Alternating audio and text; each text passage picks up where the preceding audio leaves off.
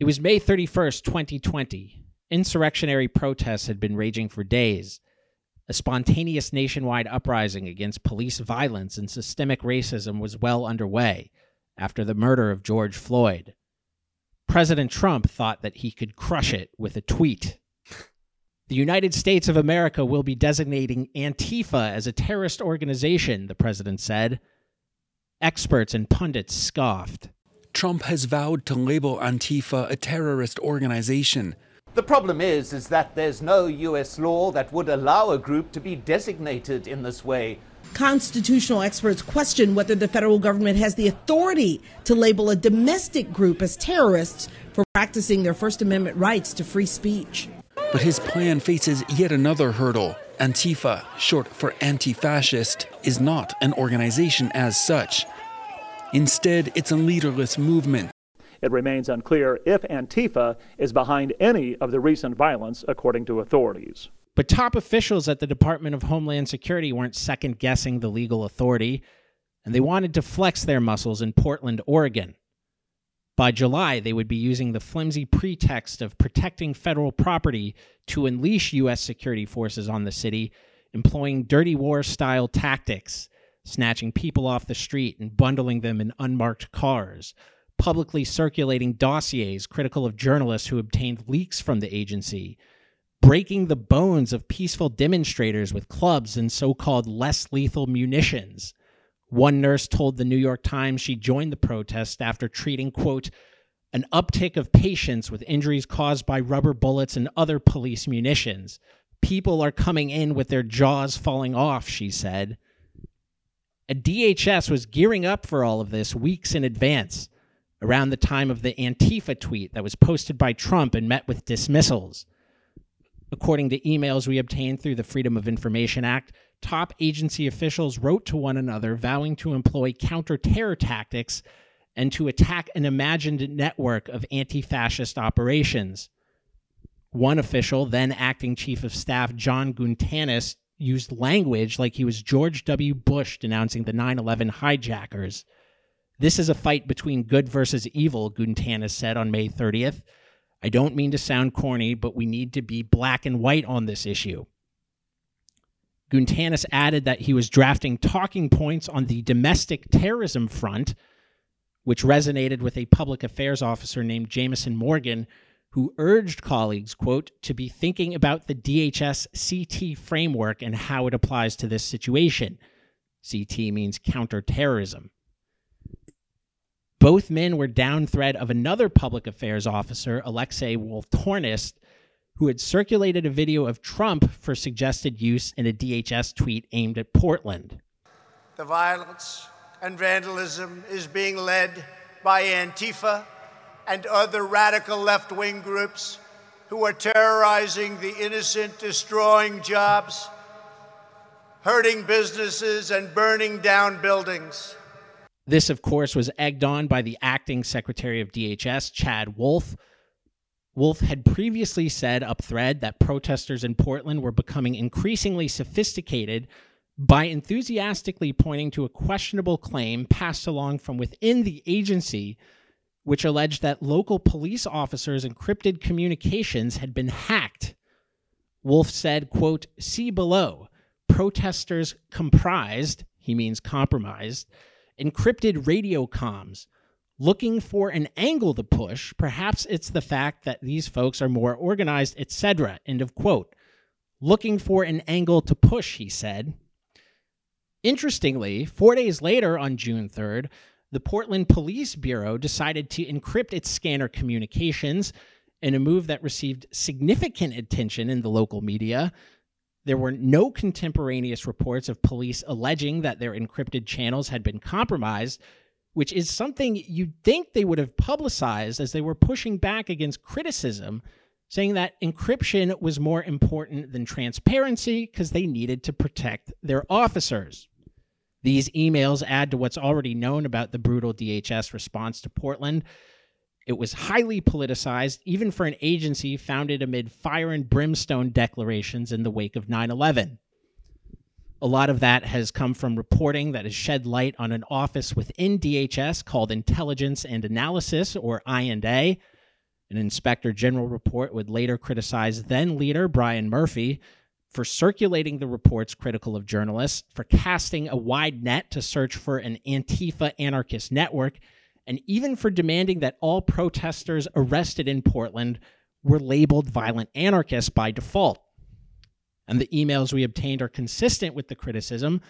On May 31st, hours after Trump's Twitter declaration, Murphy discussed matters with Ken Cuccinelli, the hardline conservative picked by Trump to serve as acting head of immigration services. The Antifa evidence is out there in quantity, Murphy told Cuccinelli, Antifa in all caps. We are putting it together. Cuccinelli replied, thanks. I will be particularly interested in what I can publicize quickly. The evidence never came. In October, after the uprising died down, Associated Press reporters examined thousands of federal court documents and found, quote, the only apparent mention of Antifa is in a Boston case in which authorities said a FBI gang task force member was investigating suspected Antifa activity when a man fired at him and other officers. Authorities have not claimed that the man accused of firing the shots is a member of Antifa. And journalists were waiting for the Antifa arrests as protests were ongoing, and this was noticed by DHS officials very early on. On June 9th, a public affairs official named Sophia Bosa-Holman, who, by the way, she would later go on to marry former Congressman Adam Kinzinger. Is that too distracting of a factoid here? No, I can keep up. Okay. So public affairs official Sophia Bosa-Holman, she circulated an NPR report. This was on June 9th. Are they still married? I believe so. So her name is Sophia Bosa-Holden Kinzinger. I don't know if she took his name. If she did. Right. I mean, she might still go by Bosa-Holman. Like, you know, it's 2023. Anyway, so Sophia Bosa-Holman on June 9th circulates an NPR report. Maybe Kinzinger. So I guess it was too distracting. An NPR report is circulated. It finds no mention of Antifa in federal court cases related to the uprising. Again, June 9th, staffer Tyler Holton replied, I was under the impression that we were just waiting for Antifa cases to be filed. Is that no longer true? Tyler, that's what I thought as well, said Deputy Chief of Staff Scott Erickson. At least that's what INA has said recently, 12 cases or so. But again, nothing would come. And this wasn't for lack of effort on INA's part. This is according to the DHS Inspector General. On June 3rd, INA started preparing to assemble so-called baseball cards on arrested protesters. This refers to an information-gathering tactic that's usually reserved for known terrorists. By June 5th, INA was asking analysts to label protesters, quote, anarchist extremists without sufficient facts to support such a characterization. Analysts also complained about being ordered to conduct dragnet surveillance targeting anyone in the orbit of anyone arrested, quote, the collection of the account names of the subject's friends and followers and interest groups he or she followed. INA also attempted to interrogate prisoners in detention, which we talked about in a recent episode of Sentinel Radio, discussing a Politico article on legally suspect DHS surveillance. INA also tried to exploit the cell phones of those arrested by both federal and local police. And even though nothing came up through all of this, Murphy still insisted on pinning the blame on anarchists and Antifa, much to the chagrin of his own subordinates. The IG report again, quote, this may have made sense to Mr. Murphy based on his own beliefs, but INA did not have collections evidence to show it, and absent reporting or some other evidence on motivation, INA analysts could not ascribe motivation to the violent actors as Mr. Murphy expected. For weeks, the analysts had been telling Mr. Murphy that because Antifa was not in the collection, it could not be put into the analysis. Notwithstanding this feedback, on July 25th, 2020, Mr. Murphy sent an email to his senior leadership instructing them that henceforth the violent opportunists in Portland were to be reported as violent Antifa anarchist inspired, VAAI. unless the intel showed something different. Murphy was removed from his post 5 days later. Funny enough, Murphy claimed that he was disciplined because he blew the whistle. He said he accused political appointees of downplaying reports on Russian election interference, which, of course, embarrassed the Trump administration. And he also responded to some of this criticism and defended his fixation on anarchists and Antifa because, quote, one person was murdered in Portland over political reasons. The killer, Michael Forest Reinoehl, was a self-described member of Antifa. Now, granted, this is not the best example to cite if you're trying to justify the heavy-handed response in Portland, because if President Trump himself is to be believed, Reinoehl was the victim of an extrajudicial execution. We sent in the U.S. Marshals. Took 15 minutes, it was over. 15 minutes, it was over. We got him. They knew who he was. They didn't want to arrest him. And 15 minutes, that ended. And while the Justice Department oversees the U.S. Marshals, not DHS,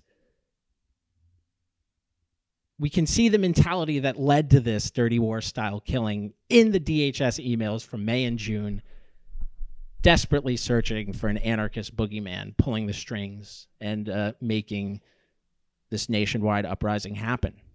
You know, I'm willing to hear Murphy out a little bit on this. I'm not too familiar with the Reinoehl killing. Maybe we could dig a little deeper into that. Maybe the government can investigate it a little bit more to make sure that this is a good example to cite. Yeah, maybe they should. One more note on this thing. When we filed this FOIA request, it was a two-parter. It was for correspondence between May 1st and June 12th, 2020. One part asked for email correspondence involving the term Antifa and several federal officials. And another request asked for correspondence involving the same officials in the term Boogaloo, which, of course, Boogaloo refers to the far-right insurrectionists who want to start a second civil war. There were no Boogaloo emails. At this time frame, granted, we now know more than what we did at the time at June 12th. But even by June 12th, there were public reports that on May 29th, when someone shot and killed two people in Northern California, including a DHS contractor, the person who pulled the trigger was a Boogaloo boy named Steven Carrillo. This was already known at the time. But by all means, Brian Murphy, talk about Michael Reinoehl.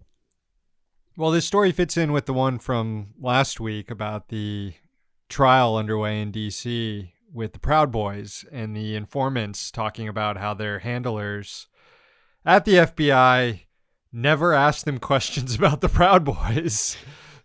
They always wanted to know what left-wing groups were up to. Yeah. All right. Are we making some documents available to the listeners?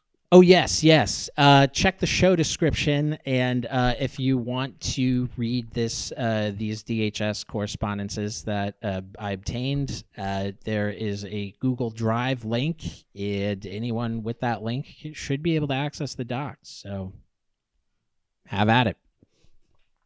And there it is. More File Follies next week.